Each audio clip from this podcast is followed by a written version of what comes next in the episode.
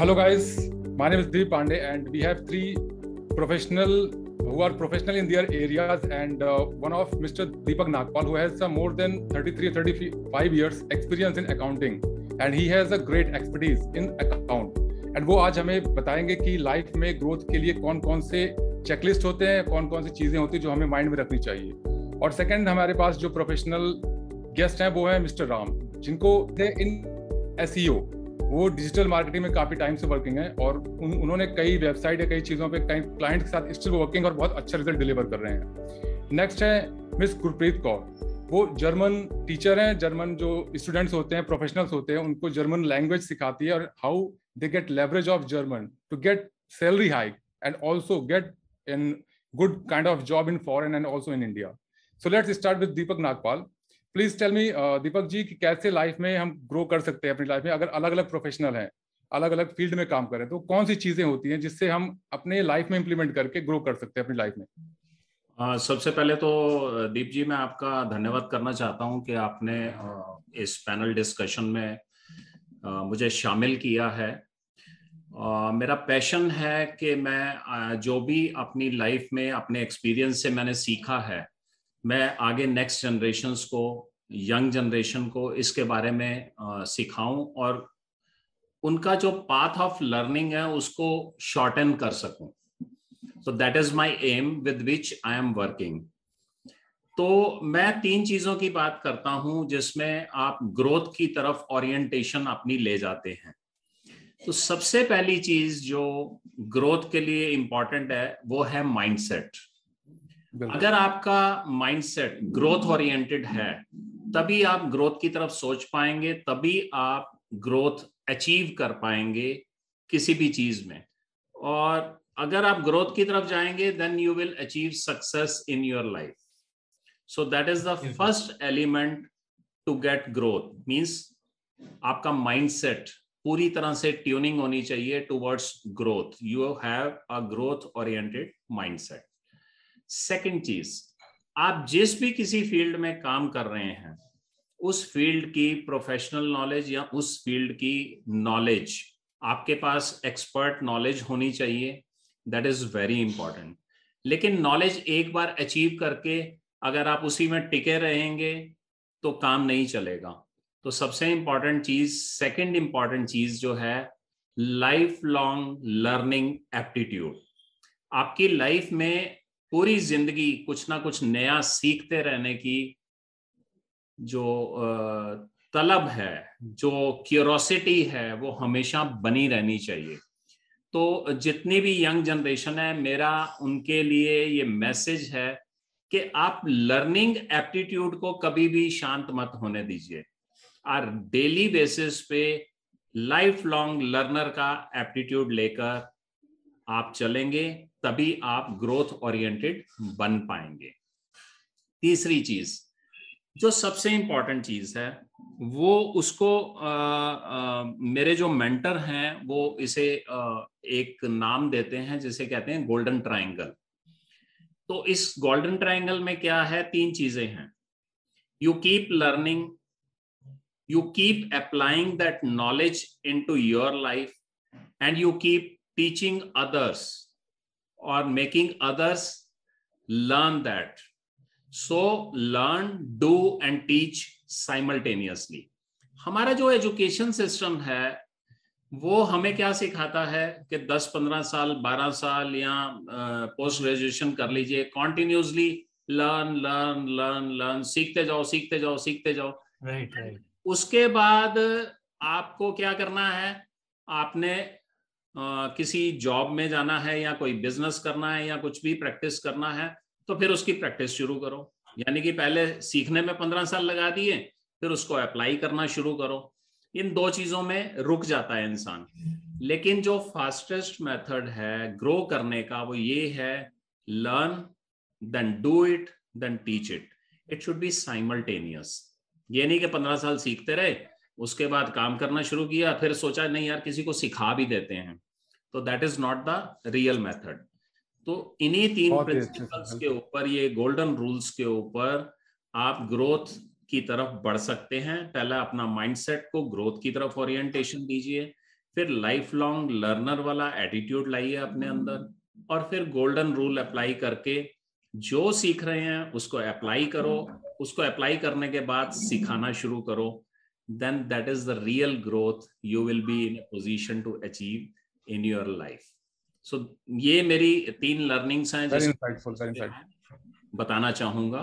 तो दीपक जी आपने जैसे बताया कि माइंडसेट पे हमें काम करना चाहिए ताकि माइंडसेट जो है वो एक स्टेप पास करे और हम उस चीज़ के लिए आगे बढ़ते जाएँ राइट सो so, हमें कैसे ये आइडेंटिफाई हुआ कि हमारा जो माइंडसेट वो पॉजिटिव माइंडसेट है ग्रोथ माइंडसेट है? क्योंकि लोगों को अगर एक सेम माइंडसेट पे बैठे हैं तो उनको इस चीज़ का रियलाइजेशन नहीं हो पाता।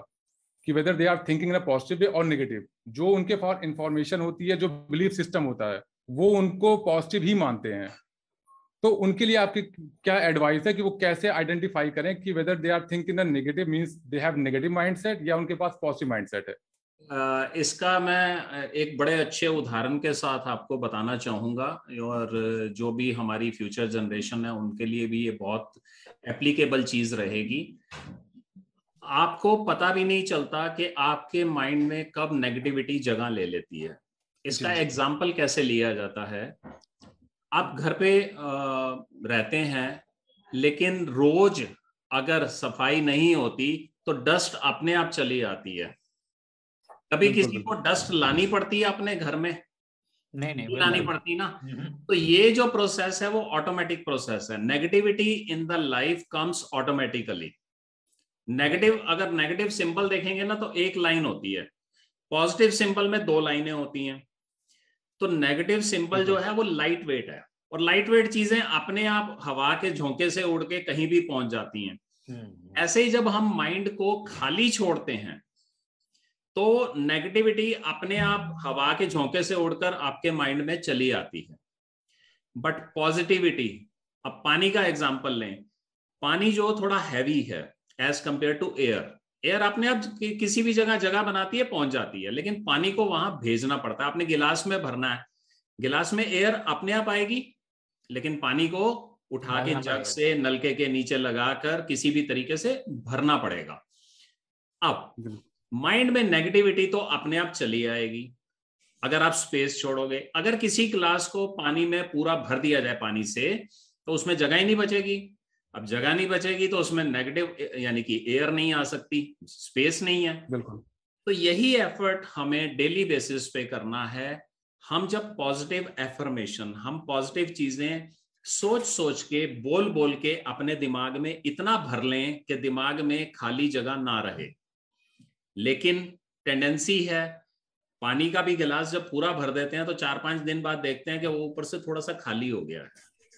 इसी तरीके से जब हम माइंड को पॉजिटिव एटीट्यूड से भर लेते हैं उसके बाद हम दोबारा ऐसे चुपचाप बैठ जाते हैं शांति से कि अब तो मैंने भर लिया अब ये कहीं नहीं जाएगा। कुछ दिन बाद फिर वो खाली होना शुरू हो जाता है और जैसी जगह जरा सी जगह मिली ना नेगेटिविटी अपने आप जंप मार के अंदर चली जाएगी क्योंकि हल्की चीज़ है। एयर की तरह कहीं भी पहुँच जाती है। तो हमारे को आइडेंटिफाई करने की ज़रूरत ही नहीं है कि हम नेगेटिव माइंडसेट में है। अगर हम अपने दिमाग में पॉजिटिव चीज़ें नहीं भर रहे with the practice of daily affirmation अपने दिमाग को रोज एक मैसेजेस दीजिए, दस पंद्रह बनाइए, बीस बनाइए, जितने भी पॉजिटिव मैसेजेस आप देना चाहते हैं, वो बनाकर रखिए। सुबह उठते ही सबसे पहले वो सारे मैसेजेस अपने सबकॉन्शियस माइंड को सुनाते रहिए वो। रात को सोने से पहले सुना दीजिए, ताकि रात भर जब आप सोए हुए हैं, आपका सबकॉन्शियस माइंड क्या करेगा? उन पॉजिटिव मैसेजेस को रिकॉर्ड करेगा और अपने आप को प्रिपेयर करेगा कि आपको वो पॉजिटिव चीज़ें करानी है। तो that is the positive mindset the mindset of learning जिसकी वजह से आप ग्रोथ बिल्कुल बिल्कुल। यहाँ पर एक चीज़ और मैं ऐड करना चाहूँगा कि जो मैंने ऑब्ज़र्व किया अपने करियर में या फिर जो जो एंटरप्रेन्योरशिप जर्नी में कि अगर हम किसी पर्सन को ऑब्ज़र्व करते हैं नेगेटिव माइंडसेट उसके पास एक टेंडेंसी रहती है वो कभी भी लर्निंग एटीट्यूड उसके पास नहीं होता। अगर उसे इंफॉर्मेशन या लर्निंग कहीं से मिलती है तो उसे वो off and means out way की तरफ़ करता है कि वो उसके लिए नहीं है। और यही रीजन है कि वो जब तक बिलीव नहीं करेगा कि उसके पास इंफॉर्मेशन करेक्ट वे में नहीं है उसे लर्न करना है। वो उस चीज़ को लर्न नहीं कर पाता। तो आइए जानते हैं राम जी से राम आधार मिस्टर मिस्टर राम आधार आप प्लीज़ एक्सप्लेन करिए। कि हम्म, हम्म। कैसे आप अपने क्लाइंट्स की हेल्प करते हैं अगर जैसे कि आपको प्रॉपर इन्फॉर्मेशन उनके एंड से नहीं मिलती आप जैसे कंटेंट क्रिएट करते हैं या एस की हेल्प करते हैं वेबसाइट डिज़ाइनिंग में तो कभी ऐसा होता है कि आप देखते हो कि उनके एंड से करेक्ट इन्फॉर्मेशन नहीं आती है करेक्ट जो मैटर होता है वो नहीं मिलता तो आप अपने क्लाइंट्स को इन्फॉर्मेशन के लिए पिंग करते हो कि आप इसे करेक्ट या एडिट करिए या फिर करेक्ट वे में शेयर करें बट वहाँ पर उनको लगता है कि वो ऑफेंड होते हैं राइट कि नहीं मेरी इन्फॉर्मेशन करेक्ट है। तो आप हम्म। उन सिचुएशन को कैसे डील करते हैं कैसे आप उनको कन्विंस करते हैं thank you thank you Deep ji आपने मुझे इनवाइट किया यहाँ कॉन्वर्सेशन के लिए and really thankful to everyone and this is very you know a happy moment for me that I'm help I'm going to help uh, uh, through your channel uh, to many of you know learning people. So so, जैसा आपने कहा कि uh, किस तरह से हम clients को handle करते हैं या उनकी थिंकिंग को अपनी थिंकिंग के साथ कैसे मैच करते हैं वाकई में ये काफ़ी कॉम्पिटिटिव होता है। बिकॉज़ क्लाइंट का जो माइंडसेट होता है वो उसके बिज़नेस से रिलेट करता है। उसका जो पास्ट uh, है और जो उसका एक्सपीरियंस है वो totally related to offline business होता है। क्योंकि पहले इंटरनेट इतना बूमिंग नहीं था। पहले हम लोग लोकल मार्केट में अपनी एक मेथड हमने बनाया हुआ था कि कैसे कॉन्वर्सेशन करना है, किस तरह से डील करनी है और किस तरह से सेल्स करने हैं। तो हमारे क्लाइंट्स क्या सोचते हैं कि जो उनकी मेथोलॉजी वहाँ चल रही है ऑफलाइन मार्केटिंग में, वही वो सोचते हैं कि वही प्रोसेस यहाँ ऑनलाइन सिस्टम में भी होगा। लेकिन ऐसा बिल्कुल भी नहीं है। ऑफलाइन बिज़नेस में आपको डायरेक्टली कस्टमर को सामान बेचना होता है। आप उसको सारी चीज़ें बता देते हैं कि ये अच्छी है, ये बुरी है और ये इस तरह से फ़ायदा करेगी। लेकिन वो कस्टमर एक बार ही आपके पास आता है। लाइक अगर वो किसी शॉप पे जा रहा है तो वो एक बार ही जाता है। और दोबारा आप उसको अपनी जो हो सकता है आपने उस मोमेंट में वो बेनिफिट उसको नहीं बता पाए जो एक्चुअली में आपको बताना था उस टाइम। लेकिन ऑनलाइन बिज़नेस में या ऑनलाइन मार्केट में क्या होता है कि आप जब भी कोई चीज़ बताते हैं तो एक बार आपने बताया, लेकिन समहाउ किसी तरह आपका वो क्लाइंट आपसे कन्विंस नहीं हुआ या वो बायर आपसे कन्विंस नहीं हुआ सेकेंड अटेम्प्ट में आप क्या करेंगे कि आप उस बायर को दोबारा डिजिटली अपने और बेनिफिट्स बताएँगे।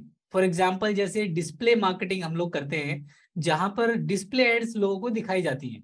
वो फेसबुक पे भी होती है और गूगल पे भी और अदर साइट्स पे भी होती है। तो आपने देखा होगा कि हम पहले जैसे फॉर एग्जांपल मैं एक बिजनेसमैन हूँ और मुझे अपने प्रोडक्ट्स को बेचना है तो मैं पहले दिखाता हूँ कि 15 परसेंट ऑफ़ है ना? मैंने ऑफ़र किया कि 15 परसेंट ऑफ़ है और इस इस तरह से इस तारीख को ही ऑफ़ आपको मिलेगा आप बाई कर लीजिए। तो आज तो मैंने वो एड दिखा दी समाउ वो एड किसी नेक्स्ट फेस्टिवल की थी बट वो एड देख के वो चला गया वो भूल गया। कि भाई वाकई में मुझे इसके लिए लेना था कि नहीं लेना था? सम हाउ एक यूज़र है जो आता है क्लिक करता है, आपके ऑफर्स को देखता है, लेकिन बाई नहीं करता है। लेकिन यहाँ पर आपके पास एक मैजिक ये है कि जिस यूज़र ने आपके वेबसाइट पे विज़िट किया, जो बाई करने जा रहा था सम हाउ वो नहीं कर पाया क्योंकि शायद उसका बजट टाइट था या कुछ ऐसा प्रॉब्लम होगा। तो आप उसको एक दूसरा ऑफ़र लाइक आपके पास बजट है, आपके पास लाइक मार्जिन है डिस्काउंट देने का तो इस बार आप उसको 25 परसेंट देंगे इंस्टेड ऑफ़ 15 परसेंट तो आई एम श्योर कई ऐसे कस्टमर्स होंगे जो आपको वो खरीद पाएँगे उस प्रोडक्ट को। तो हमें ये कस्टमर्स को, अपने क्लाइंट को ये समझाना होता है कि ऑनलाइन जो मार्केटिंग प्रोसेस है वो टोटली यू नो डिफरेंट है ऑफलाइन मार्केटिंग से। ऑफलाइन में आप इतनी एंगेजमेंट नहीं ले सकते हैं, इतना फीडबैक नहीं ले सकते हैं, इतने ओवरव्यू नहीं ले सकते हैं, लेकिन ऑनलाइन मार्केटिंग में आप उसके घर तक जा सकते हैं उसके मोबाइल में जा सकते हैं उसके डेस्कटॉप में जा सकते हैं और उसको अपने सर्विस के लिए कन्वेंस कर सकते हैं।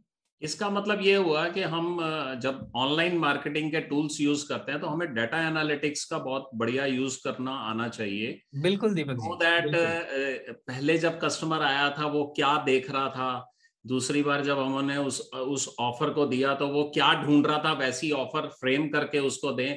तो इसका मैनुअली तो पॉसिबल नहीं है इसका मतलब ऑटोमेशन टूल्स का यूज़ करना बिल्कुल बिल्कुल। बहुत सारे टूल ऐसे हैं और मैं आपको एक चीज़ यहाँ बताना चाहूँगा आपने बहुत ही अच्छा क्वेश्चन उठाया यहाँ पे।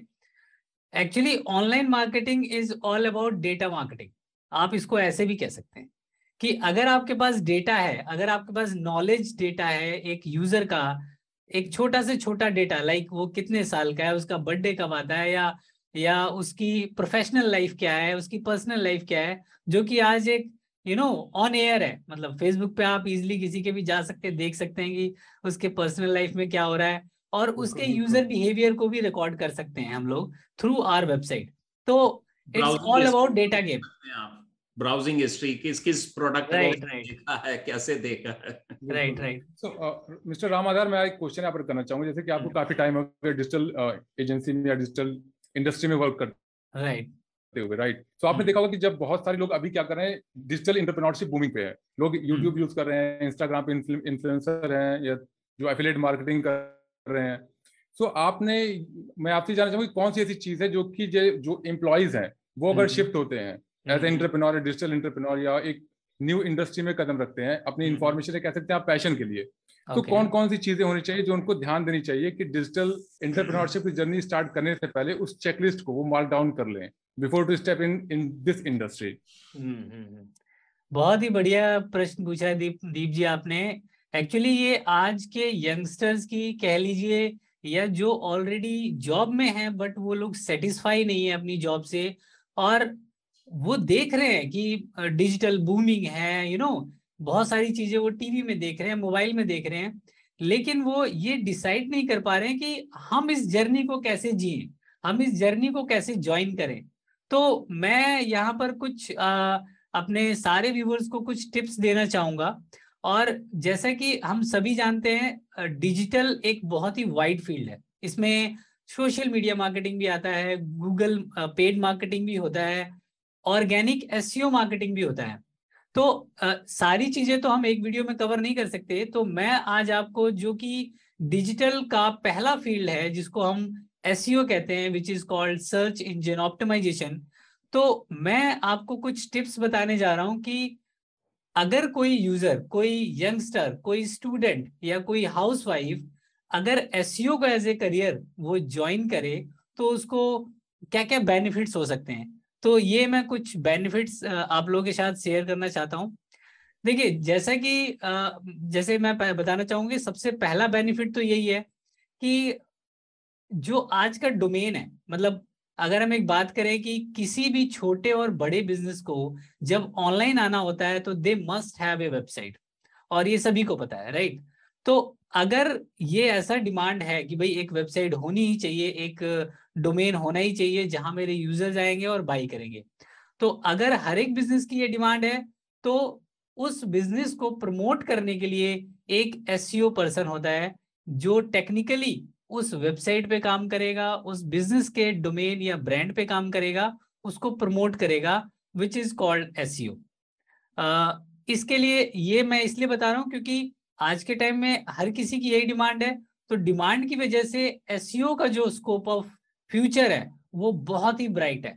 अगर आप अभी भी जाके नौकरी डॉट कॉम पे सर्च करें जॉब फॉर एस तो अभी भी 10 से बीस हज़ार की ओपनिंग्स अभी भी नौकरी डॉट कॉम जैसी बड़ी वेबसाइट पे अवेलेबल है। दूसरा पॉइंट ये है there is always something to do मतलब कई बिज़नेस का नेचर ऐसा होता है या कई जॉब्स का नेचर ऐसा होता है कि उनका एक फिक्स काम होता है। कि भाई ऑफ़िस में गए, ये लेटर टाइप कर दिया दैट्स इट मेरा आज का ओवर ये हो गया। फ़ाइल आई फ़ाइल कंप्लीट कर दिया और हो गया। लेकिन एस में क्या है कि it's full of infinite things आपको एवरी डे नई चीज़ें सीखनी है, नई चीज़ें करनी है। ऐसा नहीं है कि जो आपने कल किया, वही आप आज करने वाले हैं। तो it is always there is always something to do new तीसरा एडवांटेज ये है कि टच ऑल चैनल्स लाइक ये सभी चैनल्स को सपोर्ट करता है। यहाँ चैनल्स मैं इसलिए बता रहा हूँ फॉर एग्ज़ाम्पल अगर एक बिजनेसमैन है और उसको अपना नया बिज़नेस लॉन्च करना है तो जो बंदा इस काम को करेगा उसको एस की नॉलेज ज़रूर होनी चाहिए। As is all about like basic knowledge of digital marketing तो अगर उसको बेसिक नॉलेज पता होगा कि ब्रांड को लॉन्च कैसे करना है ब्रांड की नेमिंग कैसे करनी है डोमेन कैसा होना चाहिए उसके कीवर्ड्स कैसे होने चाहिए? Then he can do it very easily चौथा टिप ये है कि ये एक प्रॉब्लम सॉल्विंग फ़ील्ड है। लाइक like, आपके पास एक प्रोजेक्ट आता है और आपके पास एक चैलेंज आता है कि नहीं यार इस प्रोजेक्ट को मुझे गूगल में रैंक करके दिखाना है सबसे पहले। तो it's a kind of problem कि एक क्लाइंट की प्रॉब्लम है कि उसका बिज़नेस नहीं हो रहा है और आपको उसकी प्रॉब्लम का सोल्यूशन देना है। ज़्यादा से ज़्यादा सेल्स देके। तो काइंड ऑफ़ चैलेंजिंग राइट पांचवा टिप है कि सबसे अच्छा टिप मुझे पांचवा ही लग रहा है क्योंकि आज के टाइम में आपने देखा होगा कि बहुत सारी स्टडीज़ होती है। जैसा कि अभी दीपक सर ने भी बताया कि हमारा एजुकेशन सिस्टम इतना ओल्ड फ़ैशन हो गया है कि हमें डोमेन कोई और चूज़ करना है और हम पढ़ाई सभी चीज़ की करते हैं राइट कोई एक्चुअल डायरेक्शन नहीं मिल पाता हमें कि हम जो करना चाहते हैं हमें उसकी पढ़ाई करनी चाहिए। तो अगर आप एक ट्वेल्थ पास स्टूडेंट भी हैं और आप ग्रेजुएशन कर रहे हैं तो भी आप इस जॉब को कर सकते हैं। इसके लिए कोई क्वालिफिकेशन की रिक्वायरमेंट नहीं है किसी डिग्री की रिक्वायरमेंट नहीं है। तो अगर आप एक फ्रेशर हैं ट्वेल्थ पास हैं आप इस काम को इजिली कर सकते हैं और एक बहुत ही अच्छा करियर सेटअप कर सकते हैं। छठा पॉइंट मेरा सबसे यहाँ पर यह है कि स्ट्रॉन्ग करियर डेवलपमेंट जैसे कि मैंने अभी बताया स्कोप बहुत अच्छा है हर एक कंपनी को रिक्वायरमेंट है। इंक्रीमेंट्स और यू नो प्रमोशन इसमें बहुत जल्दी जल्दी होते हैं।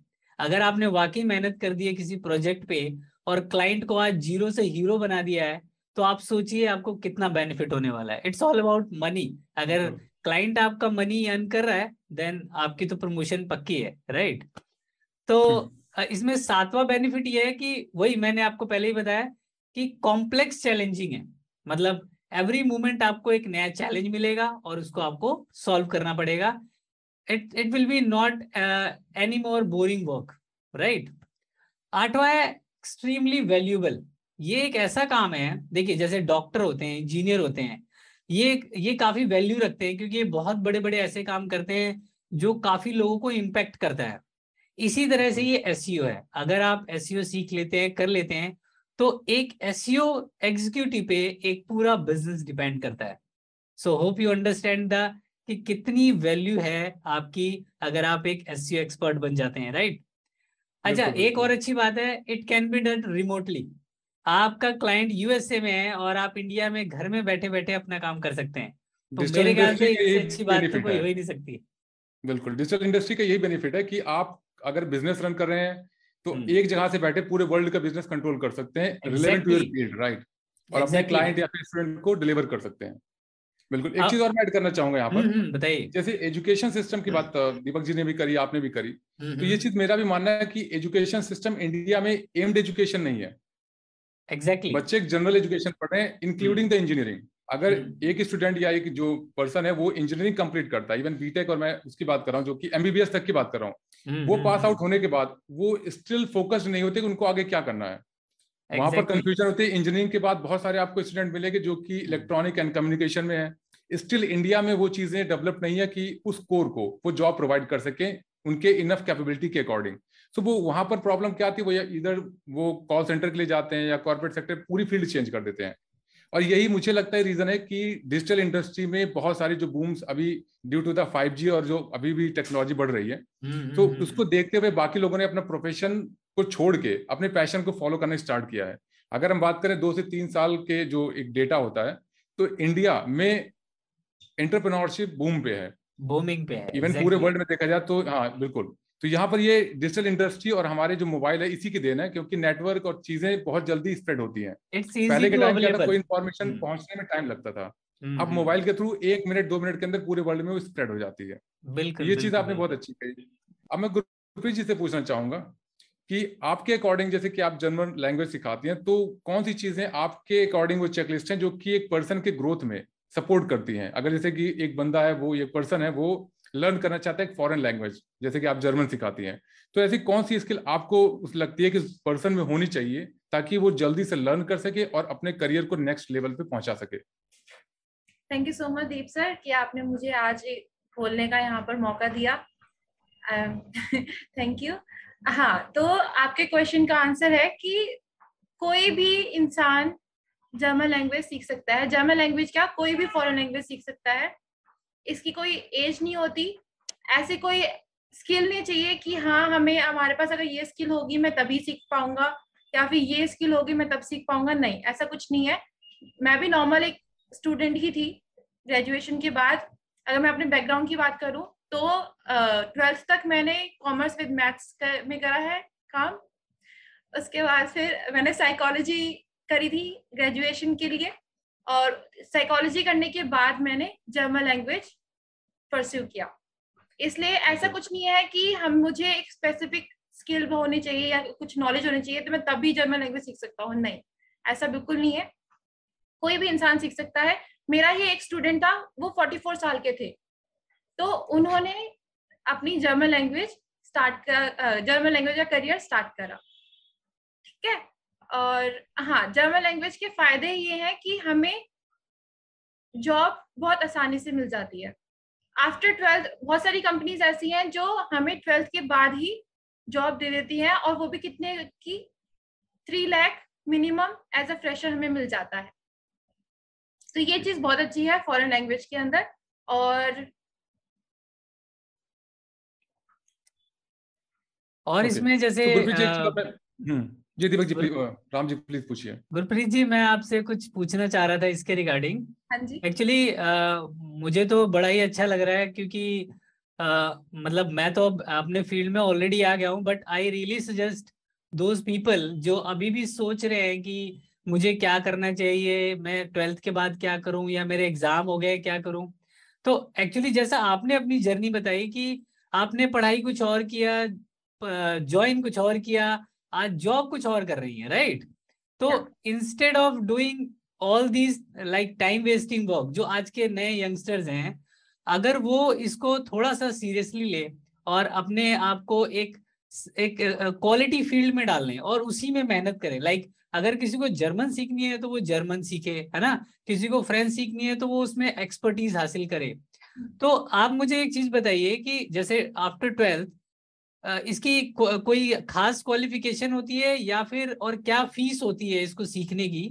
और हम जैसे अ, ऐसा कोई लोकेशन वाइज है या ऑनलाइन कोई रिसोर्स है जहाँ से हम इसको इजिली सीख सकते हैं? ये पॉसिबल है क्या ऑनलाइन बहुत अच्छा क्वेश्चन है आपका राम सर बिल्कुल पॉसिबल है ऑनलाइन इनफैक्ट मैं अपने स्टूडेंट्स को ऑनलाइन ही पढ़ाती हूँ। अभी okay. तक मैंने जितने भी स्टूडेंट्स पढ़ाए हैं उनको मैंने ऑनलाइन पढ़ाया है। हम्म। और बहुत इजी है और मिनिमम आपको एट मंथ्स लगेंगे जॉब लेने में।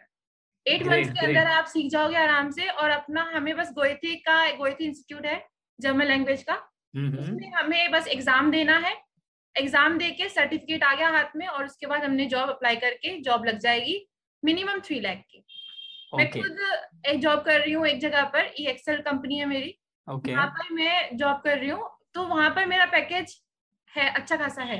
अभी Okay. मतलब वहाँ के जो मैनेजर है उनका। पैकेज उतना नहीं है जितना अभी हमारा है। ओके रियली ग्रेट है ये ऐसा इसलिए क्योंकि मेरे पास जर्मन लैंग्वेज का बेनिफिट है। ओके अगर सिर्फ़ इंग्लिश होती तो इंग्लिश में उतने पैसे नहीं है जितने एक हम्म। फॉरेन लैंग्वेज के साथ है। मतलब हाँ, ऐ- अगर पैसों के पर्सपेक्टिव पे देखूँ तो एक फॉरेन लैंग्वेज सीखना बहुत ज़्यादा ज़रूरी है आज के टाइम पर। आज के टाइम में। ग्रेट जैसा कि आपने बताया फॉरेन लैंग्वेज मैं इसमें कुछ एड ऑन करना चाहूँगा। बिल्कुल। बिल्कुल। अगर हम मैं जैसे अकाउंटेंसी के फ़ील्ड में काम करता हूँ तो अकाउंटेंसी की डेफिनेशन अगर याद करे कोई इलेवन ट्वेल्थ में जो हमने पढ़ी होगी तो it's a language basically hmm, तो कोई भी लैंग्वेज जो आपको आती है और उसमें आपकी प्रोफिशिएंसी है एक्सपर्टीज है तो वो लैंग्वेज आपको बहुत बेनिफिट देती है। जैसे जो लोग भी अकाउंटेंसी में प्रोफिशिएंट हैं उनको पता है कि किस तरीके से बिज़नेस ट्रांजैक्शंस को अकाउंटिंग की लैंग्वेज में लिखा जाता है। फिर उस लैंग्वेज में लिखने के बाद उसकी जो समरीज होती हैं और एंड रिजल्ट्स होते हैं उनको एंटरप्रेट किया जाता है दूसरे लोगों के बेनिफिट के लिए। जैसे टैक्सेशन अथॉरिटीज के बेनिफिट के लिए जैसे एंटरप्रेन्योर के बेनिफिट के लिए जैसे एम्प्लॉयज़ के बेनिफिट के लिए डेटर क्रेडिटर के बेनिफिट के लिए हम रिपोर्ट्स बनाकर प्रेजेंट कर सकते हैं। तो एक अच्छे अकाउंटेंट की उसी तरीके से बहुत वैल्यू हो जाती है। इट मींस कि जिसको भी एक स्पेसिफिक लैंग्वेज के ऊपर कमांड है और उसको यूज़ करके कुछ वैल्यू एडिशन लोगों की लाइफ में दे सकता है जैसे आपका जर्मन सीखने का क्या बेनिफिट मुझे मुझे जो समझ आया, मैं बताना चाहूँगा। आप बताइएगा कि मैं ठीक समझा हूँ कि नहीं।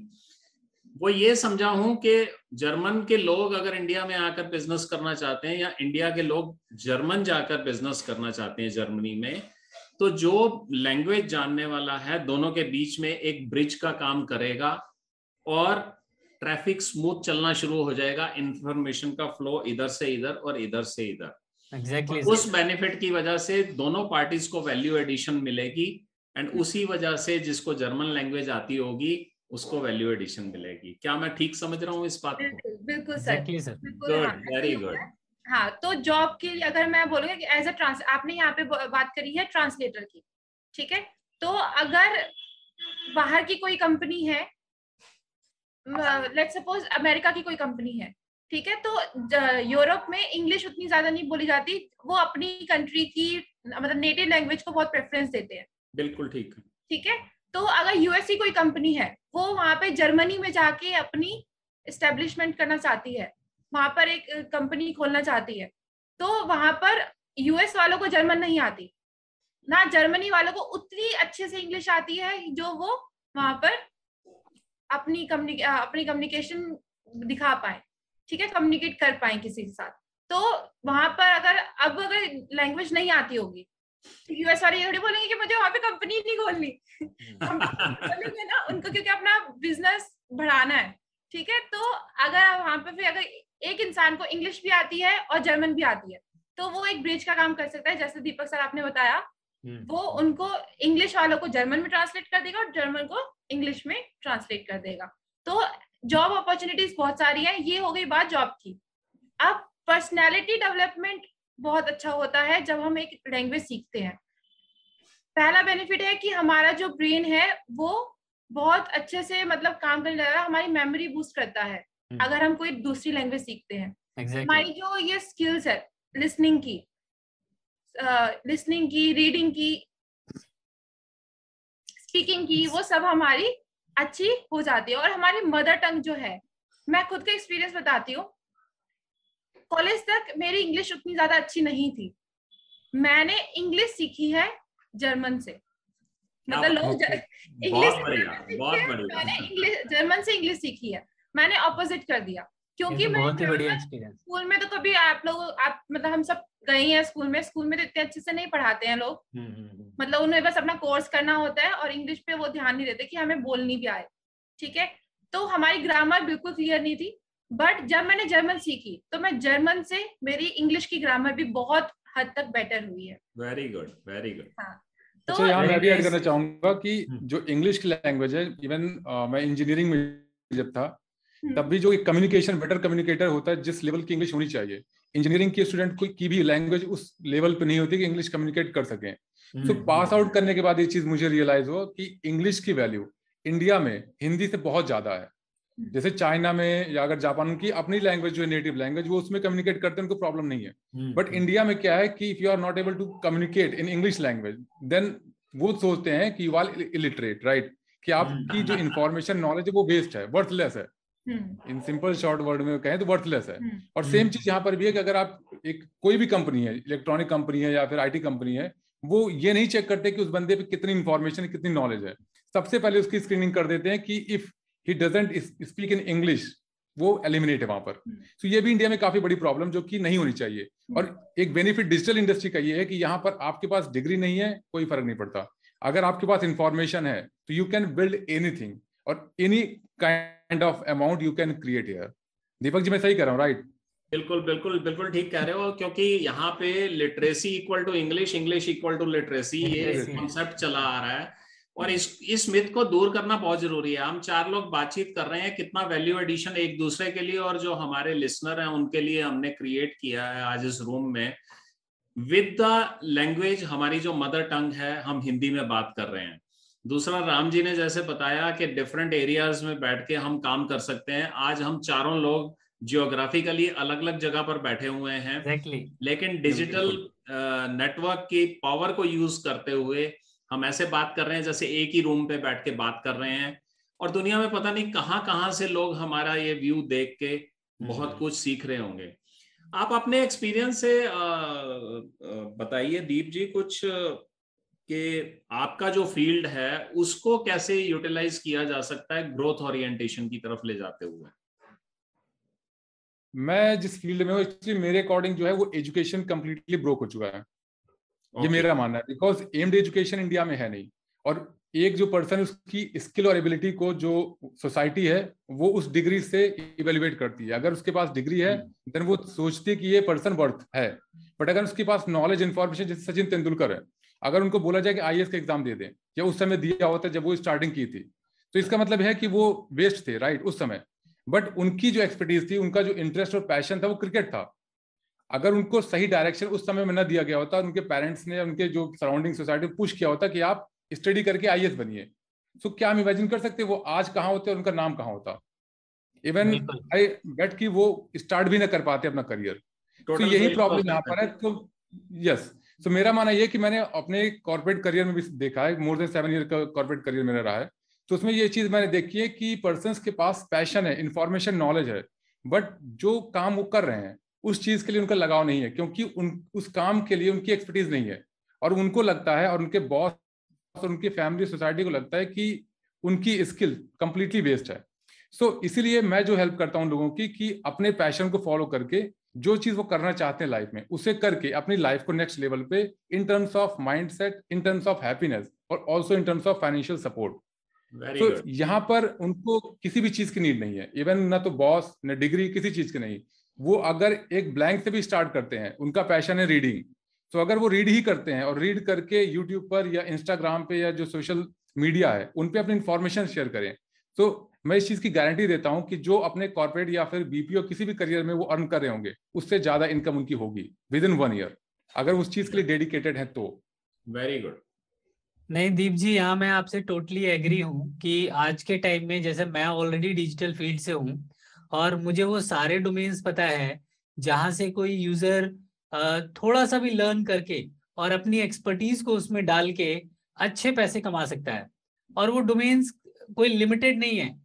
जो जिस वे में करना चाहता है उस वे में आगे बढ़ सकता है। फॉर एग्ज़ाम्पल एक मेरा स्टूडेंट है वो एक स्केच पेंटर है। मतलब स्केच से वो पेंटिंग करता है।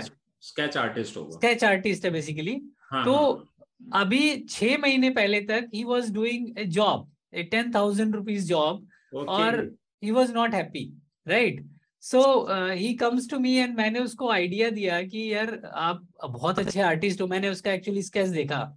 तो मैंने कहा कि why don't you convert this like this passion to your profession है ना? तो उसने क्या इस एक फेसबुक पेज बनाया एक इंस्टाग्राम बनाया और अपने सारे स्केच के पोस्ट वीडियो बना बना के और जो जो उन्होंने जो जो बनाया वो सब उस पर डालते गए। अच्छा। Now he have uh, like 10000 plus followers on youtube and even more on insta. And he is getting one sketch order every day very good. So, a small passion can be converted through digitally a big profession. जैसे कि दीप ने बताया तो I am sure ये true है और ये काम कर रहा है। आई एम श्योर अगर दीप इस पे थोड़ा सा ज़्यादा फोकस हमें बताएँ कि कैसे हम इसको कर सकते हैं तो हमारे यूज़र्स शायद इसको ट्राई करना चाहें, बिल्कुल। एक चीज़ मैंने ऑब्ज़र्व करी है कि जो एम्प्लॉय माइंडसेट होता है उनको क्या हम्म। दिखता है कि उनकी लाइफ स्टक हो जाती है because of paycheck dependent life उनको सैलरी मिलती है फिफ्टीन ट्वेंटी तक उनकी सैलरी खत्म हो जाती है बिकॉज़ ऑफ़ क्रेडिट कार्ड और ये जितने भी एम्प्लॉय होंगे इस चीज़ से रिलेट कर रहे होंगे। अब क्रेडिट कार्ड खत्म होने के बाद वो पैसे बोरो करते हैं या फिर वो क्रेडिट कार्ड पे दोबारा उसे उस साइकिल को चला देते हैं। Means hmm. दोबारा परचेज कर लेते हैं कोई हम्म। चीज़ें अपनी लाइफ स्टाइल जीने के लिए। अब वो नेगेटिव में दोबारा हो जाते हैं। तो होता क्या है कि जब वो फिर से फिर से सैलरी आती है देन वो स्टार्ट करते हैं। तो वो उनकी जो साइकिल है ना वो उसे ब्रेक नहीं कर सकते। Because hmm. वो सोचते हैं कि अगर मैंने इस, इस पे रिस्क लिया तो वो खुद और उनकी फैमिली एक फाइनेंशियल क्रंच में जाएगी। फाइनेंशियल रिस्क हो जाएगा। बट यहाँ पर मैं हेल्प करना चाहूँगा कि जो भी लोग हैं एम्प्लॉयज़ के अगर हैं और अपना पैशन को फॉलो करना चाहते हैं तो डायरेक्टली सोशल मीडिया देख कर यूट्यूब से सोच के वो चीज़ें क्विट ना करें जॉब क्विट ना करें। फ़र्स्ट उनको क्या करना है कि अपने पैशन को फॉलो करें पैरेलली मीन्स अगर वो जॉब कर रहे हैं नाइन आवर्स की उनकी जॉब है और मैक्सिमम थ्री आवर्स ट्रांसपोर्टेशन में लगता है टू आवर्स आने या जो भी टोटल टाइम है थ्री आवर्स हम्म। अब उनके पास अगर छह घंटे भी सोते हैं एक घंटे दो घंटे अपने फैमिली या फिर जो बाकी टाइम है तो उनके हम्म। पास इनफ टाइम होता है कि वो डेली अपने पैशन को फॉलो करके अच्छी खासी इनकम बिल्ड कर सकते हैं और जब उनकी सेवेंटी परसेंट इनकम हो जाए सेवेंटी परसेंट देन वो जॉब को क्विट कर सकते हैं क्योंकि वो सेवेंटी परसेंट उनको सपोर्ट करेगा कि वो फाइनेंशियल रिस्क में नहीं जाएँगे हम्म। और इस बात की मैंने मतलब लाइफ में भी देखा है कि जो बंदे अगर सेवेंटी थाउज़ेंड जॉब में अर्न कर रहे हैं उनको फिफ्टी थाउज़ेंड उनके पैशन को फॉलो करके मिलता है तो वो बहुत खुश होते हैं। बहुत होता बिल्कुल बिल्कुल। इवन वन लाख रुपीज़ का जो अमाउंट है उससे भी ज़्यादा खुशी होती है। हाँ, क्योंकि they enjoy their work exactly वहाँ पर वो एंजॉय करते हैं क्योंकि उनको खुशी मिलती है। ऑफ़िस में क्या होता है वो आने और जाने में पहले तो मॉर्निंग में उठते हैं तो एक माइंड सेट था कौन ऑफ़िस जाएगा? देन ऑफ़िस जाते हैं तो टीएल बॉस है जो भी होते हैं उनका चेहरा देख के मूड ऑफ़ हो जाता है। क्योंकि कहीं ना कहीं उनको लगता है कि वो अब इंटरनली तो ड्रिवन है नहीं उस चीज़ को लेके तो ऑब्वियसली मिस्टेक करेंगे। तो बॉस या उनकी भी गलती नहीं बट वो चीज़ अगर वहाँ फिट नहीं बैठ रहे हैं तो आपको एफर्ट करके वहाँ से आपको स्विच करना पड़ेगा और यहाँ पर रिस्क लेना ही पड़ेगा। Without taking risk nobody gain much amount in terms of financial success और एनी काइंड ऑफ़ सक्सेस तो ये चीज़ें बहुत इंपॉर्टेंट है यही फॉलो करके अगर बहुत सारे जो यूथ है एम्प्लॉयज़ से स्विच करके एज ए एंटरप्रेन्योर स्टार्ट कर सकते हैं। Very good. Really really very nice very nice. wonderful analysis you have given कि कौन सा इंसान अपने फाइनेंसिस को भी मैनेज कर सके।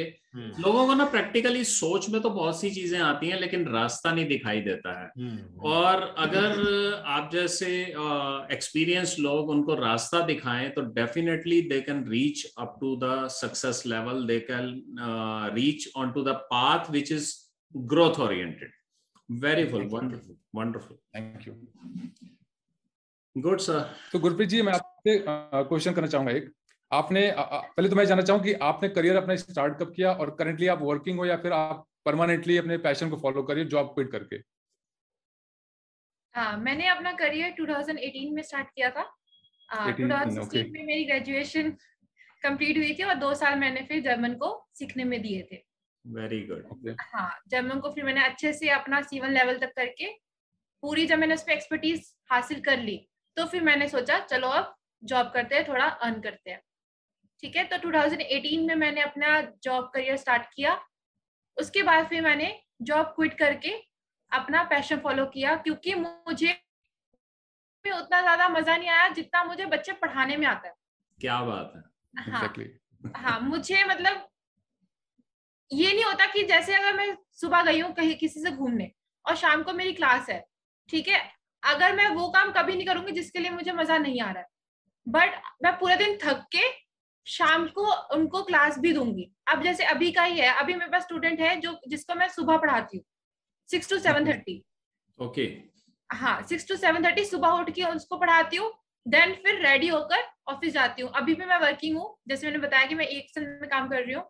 तो उसको आ, हाँ क्योंकि मुझे बच्चे पढ़ाने में बहुत मज़ा आता है। उनको अलग अलग क्या क्या उनकी क्वेरीज हो सकती है उनको अच्छे से आंसर देना उनका उनको कितने ही इजी तरीके से मैं उनको सिखा सकती हूँ जर्मन ये मेरा मोटिव रहता है हमेशा से ताकि उनको ज़्यादा स्ट्रगल ना करनी पड़े। और मुझे इस चीज़ में प्रॉब्लम नहीं आती क्यों? क्योंकि सेम प्रॉब्लम से मैं गुजरी हुई हूँ। ठीक है मेरी जर्मन लैंग्वेज नेटिव नहीं थी। ठीक है मेरी पंजाबी नेटिव लैंग्वेज है। बट मैंने एक जर्मन सीखी है एक स्किल अपने में अपने में डेवलप करी है। तो मुझे पता है उनको क्या क्या प्रॉब्लम्स आएँगी ग्रामर करते टाइम बोलते टाइम सुनने टाइम जब एग्ज़ाम देंगे तब उनको क्या क्या प्रॉब्लम आएँगी। तो मुझे ये सारी चीज़ें पता है ठीक है? तो इसलिए मैं उनको अच्छे से गाइड कर पाती हूँ कि हाँ यहाँ पर ये प्रॉब्लम आएगी। उनको प्रॉब्लम आने से पहले ही मैं उनको सोल्यूशन बता देती हूँ कि ये ये चीज़ें करनी है और ऐसे ऐसे करके ये सब प्रॉब्लम सॉल्व हो जाएँगे। हाँ। वन लाइन में बोले तो you simplify things for your students exactly most important thing. Most बहुत ही ज़्यादा ज़रूरी है। हाँ बिल्कुल। और इसलिए मुझे जैसे मैं एक एग्जांपल देती हूँ मेरा एक स्टूडेंट था पंजाब का। ठीक है? तो पंजाब का वो स्टूडेंट था वो मेरे पास जर्मन सीखने आया क्योंकि ऑनलाइन पढ़ाती हूँ मैं। तो ऑनलाइन तो हम कहीं भी पढ़ा सकते हैं कहीं कहीं- किसी भी एरिया से। तो उनको वो एक प्रोनाउंस करना नहीं आ रहा था वर्ड जैसे जर्मन में क्योनन होता है एक वर्ड ठीक है? कैन के लिए बट उन्हें वो पंजाब मतलब वो उनको प्रोनाउंस करने नहीं आ रहा वो बोला मैम मैं इसको कैसे प्रोनाउंस करूँ? मुझे समझ नहीं आ रहा। तो मैंने बोला कि जैसे पंजाबी में क्यों होता है? क्योंकि उनको पंजाबी लैंग्वेज है उनकी। तो उनकी नेटिव लैंग्वेज से मैंने उनको समझाया कि जैसे वो बोलते हैं तो वैसे ही इसको हमने ऐसे प्रोनाउंस करना है। तो ये चीज़ उनकी जिस हिसाब से स्टूडेंट को समझ आता है मुझे उस हिसाब से पढ़ाने में बहुत मज़ा आता है। Really nice really nice. Very great ये किसी भी लैंग्वेज को सीखने के लिए या किसी भी काइंड ऑफ़ स्किल को सीखने के लिए सबसे ज़्यादा ज़रूरी है कि चीज़ों को सिंप्लीफाई कर दिया जाए। exactly. और जब हम सिंप्लीफाई कर देते हैं और अगर जैसे बहुत से मैंने लोगों को देखा परफेक्शन की तरफ़ जाते हैं कि मैं बहुत परफेक्टली चीज़ें करता हूँ और उनको इस चीज़ का रहता है कि मैं परफेक्ट करता हूँ तो मैं गुड हूँ I am good right but यहाँ पर प्रॉब्लम क्या होती है? अगर हम किसी चीज़ को परफेक्टली करने के लिए जाते हैं ना तो जहाँ पर हम अपनी जो क्वांटिटी होती है वो सेक्रीफाइस करते हैं क्वालिटी के टर्म में केवल एक चीज़ कर पाते हैं मीन्स पाँच टास्क में केवल एक टास्क अब वो टास्क अगर उनको लगता है कि वो इंपॉर्टेंट है और एक टास्क के थ्रू वो अपनी ग्रोथ को या फिर जो भी उनकी अचीवमेंट है या माइलस्टोन है उसको अचीव कर लेंगे तो ये बहुत मुश्किल चीज़ें होती हैं। तो यहाँ पर चीज़ें सिंप्लीफाई करके जितने बेस्ट हम अपना दे सकते हैं उस प्रोसेस को देख के मूव ऑन कर देना चाहिए। हम्म। बहुत ज़्यादा ओवर थिंकिंग करने का मतलब वहाँ पर पैरालिसिस माइंड का होना ही होना है कि आप चीज़ों को नहीं कर पाएँगे फिर। दीपक जी मैं आपसे एक चीज़ पूछना चाहूँगा कि जैसे कि लोग आज के टाइम पे अपनी रिचुअल्स को फॉलो करते हैं मिलेनियर्स या फिर जो बिलीनियर्स हैं तो आपके अकॉर्डिंग वो कौन से रिचुअल्स होने चाहिए? मॉर्निंग उठना या फिर जो कुछ भी जो आप फॉलो करते हैं वो कौन सी चीज़ें जो कि हमारे माइंड को रिवायरिंग में हेल्प करती हैं? या नई चीज़ों जैसे हम अपने पास पे स्टे रहे कंसिस्टेंटली वर्क कर सके विदाउट डिस्ट्रैक्शन तो ये चीज़ें आप प्लीज़ एक्सप्लेन कर दीजिए मुझे। मैं आ, ये बताना चाहूँगा कि सबसे इंपॉर्टेंट चीज़ जो है माइंड को पैसिफाई करने की और माइंड को कंट्रोल करने की आपको किसी भी तरीके की मेडिटेशन पे ज़रूर वर्क करना चाहिए ऑन डेली बेसिस तो मेडिटेशन का मतलब देखिए प्रेयर और मेडिटेशन में एक ही डिफरेंस है। प्रेयर में आप अपने सुपर नेचुरल पावर या भगवान या गॉड जो भी कहते हैं आप उनसे प्रे करते हैं कुछ अपनी बात भगवान को सुनाने की कोशिश करते हैं। That is called prayer and meditation is when you still yourself बिल्कुल शांत कर लेते हैं जब आप उनसे आने वाले मैसेज को सुनने की प्रैक्टिस करते हैं। तो हम्म। उसमें कोई वर्क नहीं करना है आपको just remain silent try to listen to what this super nature power और super brain is trying to tell you यानी कि नेचर आपको क्या बताना चाह रही है उसको सुनिए, उसके लिए साइलेंस सबसे इंपॉर्टेंट है और साइलेंस रखने का एक ही अच्छा मेथड जो मेरे को समझ में आता है, जो लोग किसी रिलीजियस पैटर्न पे कर रहे हैं मेडिटेशन दैट इज़ गुड उनके स्पिरिचुअल गुरु ने जैसे बताया है, उसको फॉलो करें, उसमें भी आपका ब्रेन स्टिल हो जाएगा। लेकिन जो अभी नए स्टूडेंट्स आए हैं या यंगस्टर्स हैं, जो अभी किसी रिलीजियस थॉट में नहीं जा रहे हैं मेडिटेशन करने के लिए तो उनके लिए बहुत सिंपल मेथड है कि आप बैठकर अपनी ब्रीदिंग के ऊपर कंसंट्रेट करिए। आप आँखें बंद करके नोटिस कीजिए कि किस टाइम पे you are breathing in and कब आप ब्रीद आउट कर रहे हैं। बस उसको ऑब्ज़र्व करते रहिए आपका माइंड चारों तरफ़ से हट जाएगा। And you will start listening to what God is trying to tell you आप भगवान को सुनना शुरू कर देते हैं। दैट इज़ कॉल्ड मेडिटेशन तो पहली चीज़ ये जो आपने मेरे से पूछा। दूसरा जो रिचुअल है फ़िज़िकल एक्सरसाइज या योगा ये मोस्ट इंपॉर्टेंट चाहे आप वॉक कीजिए रनिंग कीजिए, या एक्सरसाइज कीजिए बैठकर, और प्राणायाम उसमें साथ जोड़ दीजिए। दैट इज़ अब इन चीज़ों से क्या होगा, आपका माइंड और बॉडी कंडीशन होनी शुरू हो जाएगी। फिर आप, जब आपका माइंड स्टिल है तो जब आप अपने आप को मैसेज देते हैं, जैसे एफर्मेशंस बोलने की बात कहा मैंने, आप बोलिए कि I am perfectly fit fine and healthy आप जब अपने माइंड को ये मैसेज देते हैं तो आपका माइंड कहता है हाँ यार ये हेल्दी है इसके लिए मैंने ऐसे काम करने हैं जिससे ये हेल्दी रहे.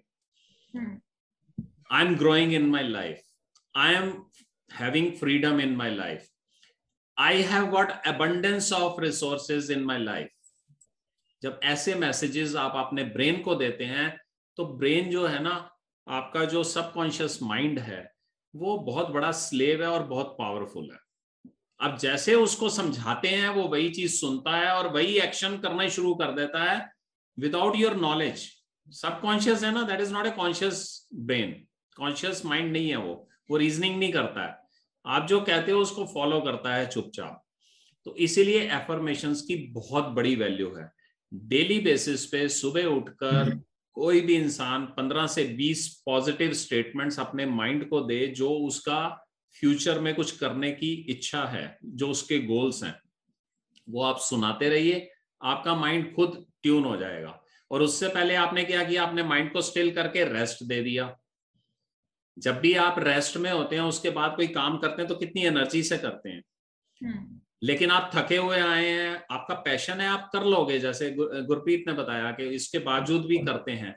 लेकिन वही चीज़ जब फ्रेश माइंड और फ्रेश बॉडी के साथ करता है इंसान तो कितने अच्छे एंथोसियाज्म के साथ कर सकता है।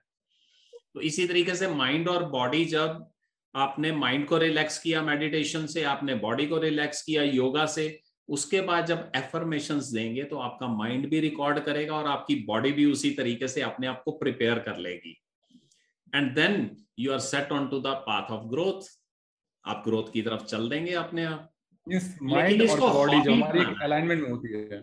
हाँ हैबिट ज़रूर बनाना है ये नहीं कि आज मैंने एफर्मेशन पढ़ ली आज मैंने योगा कर लिया कल यार आज मैं थका हुआ मेरे से तो नहीं योगा होगा लेकिन हम ये नहीं सोचते कि बाकी के काम जो करना चाहते हैं ना अगर ये तीन चीज़ें सुबह कर लेंगे हम तो सारा दिन में करने वाले काम बड़े अच्छे तरीके से ऑटोमेटिक मोड में होने शुरू हो जाएँगे right, मेरा एक्सपीरियंस है जो मैं आप लोगों के साथ शेयर कर रहा हूँ Thank you so much, sir. Thank you. So let's conclude this meeting. So Gurpreet ji, thank you.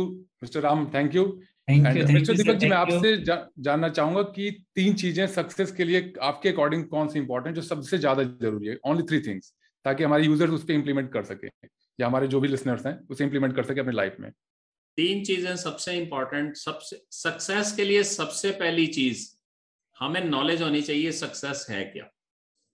जब बाज़ार में कुछ खरीदने जाते हैं तो हमें पता ही नहीं होगा कि खरीदने क्या गए हैं। मान लीजिए मैं चप्पल खरीदने गया हूँ और मैं फ्रूट की शॉप पे खड़े होकर मांग रहा हूँ यार चप्पल दिखा दो। तो नहीं मिलेगी। Right sir ninety nine percent लोगों को ये नहीं पता सक्सेस का मीनिंग क्या है उनके लिए। तो पहले सक्सेस को समझें सक्सेस की डेफिनेशन क्या है और उनके अकॉर्डिंगली सक्सेस क्या है। हर इंसान के लिए सक्सेस की डेफिनेशन अलग हो सकती है। लेकिन जनरलाइज डेफिनेशन ये कहती है कि जब आपने इंटेंशनली कोई गोल फिक्स किया and you are working towards that goal यानी कि आपने गोल सेट कर लिया कि मुझे ये अचीव करना है। इंटेंशनली सेट किया। ये नहीं है कि किसी ने बताया अच्छा अच्छा भाई डॉक्टर बन जाओ। तो मैं डॉक्टर बनने चल पड़ा। मैंने सेट किया कि मैं चाहता हूँ कि मैं एक चार्टर्ड अकाउंटेंट बनूं। फिर मैं उस गोल को अचीव करने के लिए मेहनत करूँ, काम करूँ और टुवर्ड्स दैट मूव करना शुरू कर दूँ। तो इसको बोलते हैं सक्सेस अब किसी के लिए सक्सेस है चार्टर्ड अकाउंटेंट बनना, किसी के लिए सक्सेस है कि वो अच्छा एम्प्लॉय बने, किसी के लिए सक्सेस है वो अपना बिज़नेस सेट करे तो हर एक के लिए सक्सेस अलग हो सकती है, लेकिन हमें पता होना चाहिए हमारे लिए सक्सेस क्या है। तो सबसे पहले आपको डिफाइन करना है कि सक्सेस क्या है। ये पहली चीज़, पहला रूल दूसरी चीज़, हमें परसिस्टेंट रहना चाहिए। क्योंकि जब भी किसी पाथ की तरफ़ मूव करते हैं तो रास्ते में कठिनाइयाँ और फेलियर्स आएँगे। सर्टनली तो फेलियर आने से गिर कर घबरा कर हम छोड़कर ना भाग जाएँ। इस चीज़ का पूरा ध्यान रखना है। हमें अपना गोल हमेशा अपने माइंड में क्लियर रखना है। We have to be fixed on our goal only then we can achieve the success फिर कितने भी फेलियर आए हर फेलियर के बाद उठकर नई क्योंकि फिर सक्सेस की डेफिनेशन पे चले जाओ। मेरा ये गोल है, मुझे इस गोल की तरफ़ मूव करना है। तीसरा चीज़, रास्ते में शाइनी ऑब्जेक्ट्स आते हैं। जब आप गोल कोई अचीव करना चाहते हैं तो उसको अचीव करने के लिए क्या है? आपको मेहनत करनी है। अब रास्ते में कोई आया, अरे भाई साहब, कहाँ लगे हुए हो सीए बनने के लिए? मैं आपको अभी पचास हज़ार की नौकरी दिला देता हूँ। आपने कहा, यार सीए कब बनूँगा? कब पैसे कमाऊँगा? चल यार, अच्छी जॉब मिल रही है, चलो यही कर लेते हैं। यानी कि आप अपने गोल से फिर डेविएट हो गए, लेकिन अब कारण कुछ और था। पहले फेलियर आए तो आप डेविएट हुए, वो भी गलत था। अगर कोई शाइनी ऑब्जेक्ट्स आपको अट्रैक्ट करता है तो उस अट्रैक्शन को भी बंद करना है। हमें सिर्फ़ अपने गोल पे फोकस्ड रहना है। ये तीन चीज़ें अगर कोई भी मूल मंत्र की तरह याद कर ले तो मेरा ये एश्योरेंस है कि वो ज़िंदगी में सक्सेसफुल बिल्कुल होगा ही होगा और डेफिनेटली होगा। वेरी वैल्यूबल एडवाइस तो मैं इसको एक अपने लैंग्वेज में अगर बोलूँ एक नॉर्मल चीज़ इन शॉर्ट करने में तो हमें सबसे पहले आई थिंक सेल्फ अवेयरनेस जैसे कि आपने बताया खुद को जानना कि वो चाहते क्या है सक्सेस क्या है। सेकंड है उनको एक गोल सेट करना पड़ेगा relevant to their core values वो एग्जैक्ट जो चाहते हैं उससे रिलेवेंट होना चाहिए। बिल्कुल और थर्ड होना चाहिए कि हमें कंसिस्टेंटली एक एफर्ट करना है विदाउट एनी डिस्ट्रैक्शन शानी ऑब्जेक्ट को न देखते हुए विदाउट लूजिंग और फोकस उस पर कंसेंट्रेट रहना पड़ेगा बिल्कुल certainly anyone can achieve well said thank you thank you so much sir for this tips So thank you, thank you, thank you all of you for attending this. Thank And, you, uh, thank you, deepji thank you so Thank you for organizing this meeting.